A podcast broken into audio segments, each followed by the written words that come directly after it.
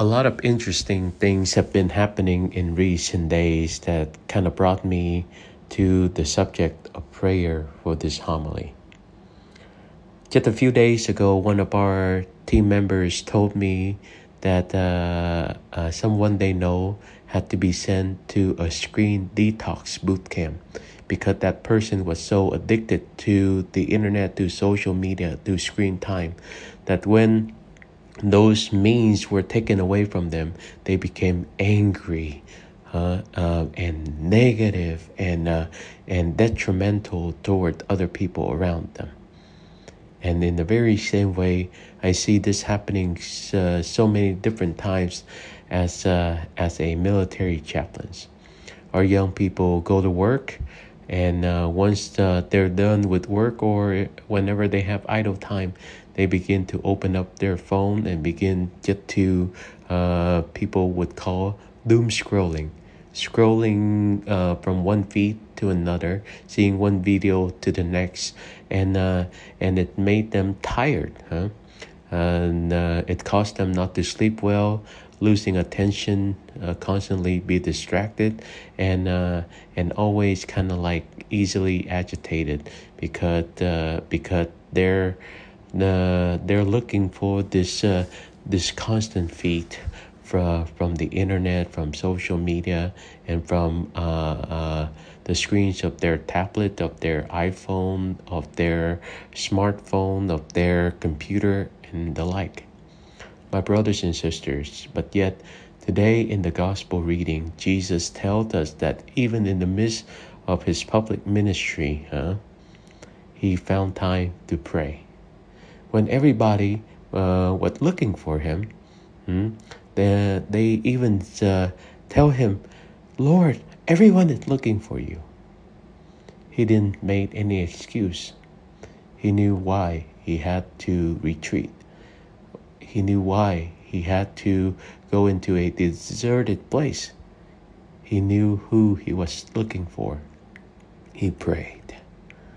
My brothers and sisters, our Lord Jesus Christ, the only begotten Son of God, uh, came to show us what it means to be God's beloved sons and daughters, so that through the power and working of the Holy Spirit, we might become transformed to love God with all our heart. But yet, have we learned from Him yet or not, my brothers and sisters? Have we learned to retreat and to find a, a deserted place and to make time for prayer? So oftentimes the excuse is that, oh Father, I know that uh, that God exists, or Father, I'm a Catholic, but I've been too busy with my life. I hear thousands and thousands of excuses everywhere I go uh, because uh, there are many military members who say that they're Catholic, but they're just not practicing their faith. But yet, Today, the Lord Jesus tells us that faith is not just an intellectual ascension or something we say that we believe in, but faith invites us toward that relationship, uh, the giving up ourselves to the one who loves us first.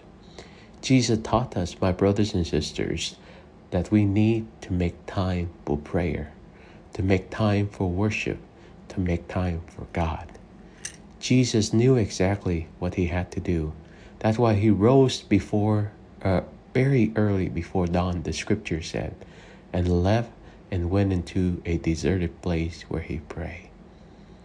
So that even when everybody was looking for him, he still made time for that intimate, that personal, that self giving uh, uh, space and time with his Heavenly Father. My brothers and sisters, when was the last time we pray? When was the last time we were able to simply sit down and waste time with God? Perhaps we constantly say that we don't have time, but when was the last time we make time? Without prayer, what do we have to offer to the world?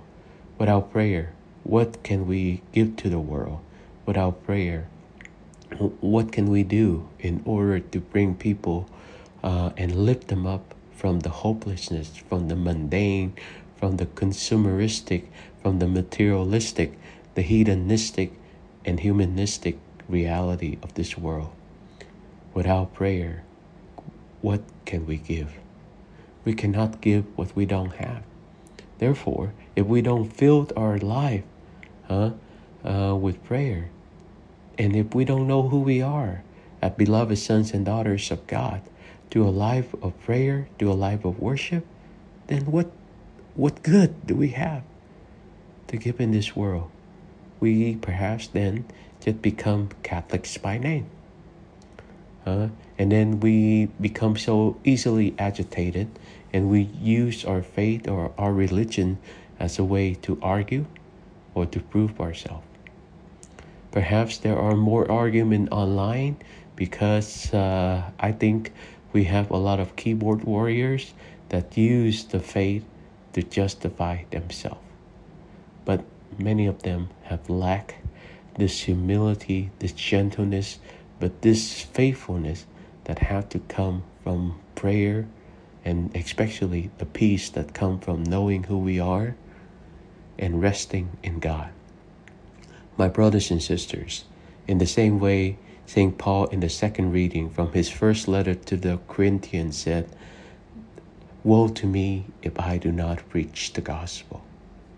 Woe to us if we do not preach the gospel. Because, my brothers and sisters, uh, the gospel had been given to us for free.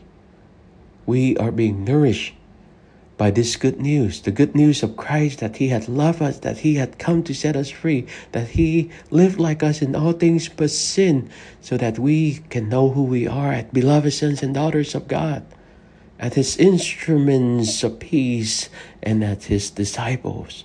He came to set us free, but are we truly free, my brothers and sisters? And second of all, have we become everything for everyone yet or not?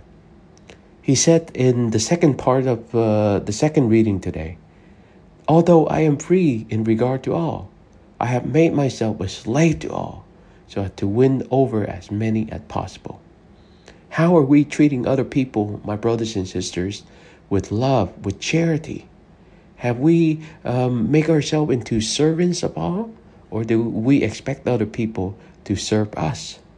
So many times we have expect other people to become our butler, our servants, but we have not become servant to anyone. We are free to do anything we want, yeah, but yet we have abused our freedom to only seek our wants, our uh, uh, desires, our demands, our expectations, but yet we have not give ourselves in loving the people that are needed the most. St. Paul said, To the weak, I became weak, to win over the weak. I have become all things to all, to save at least some. Remember this, my brothers and sisters.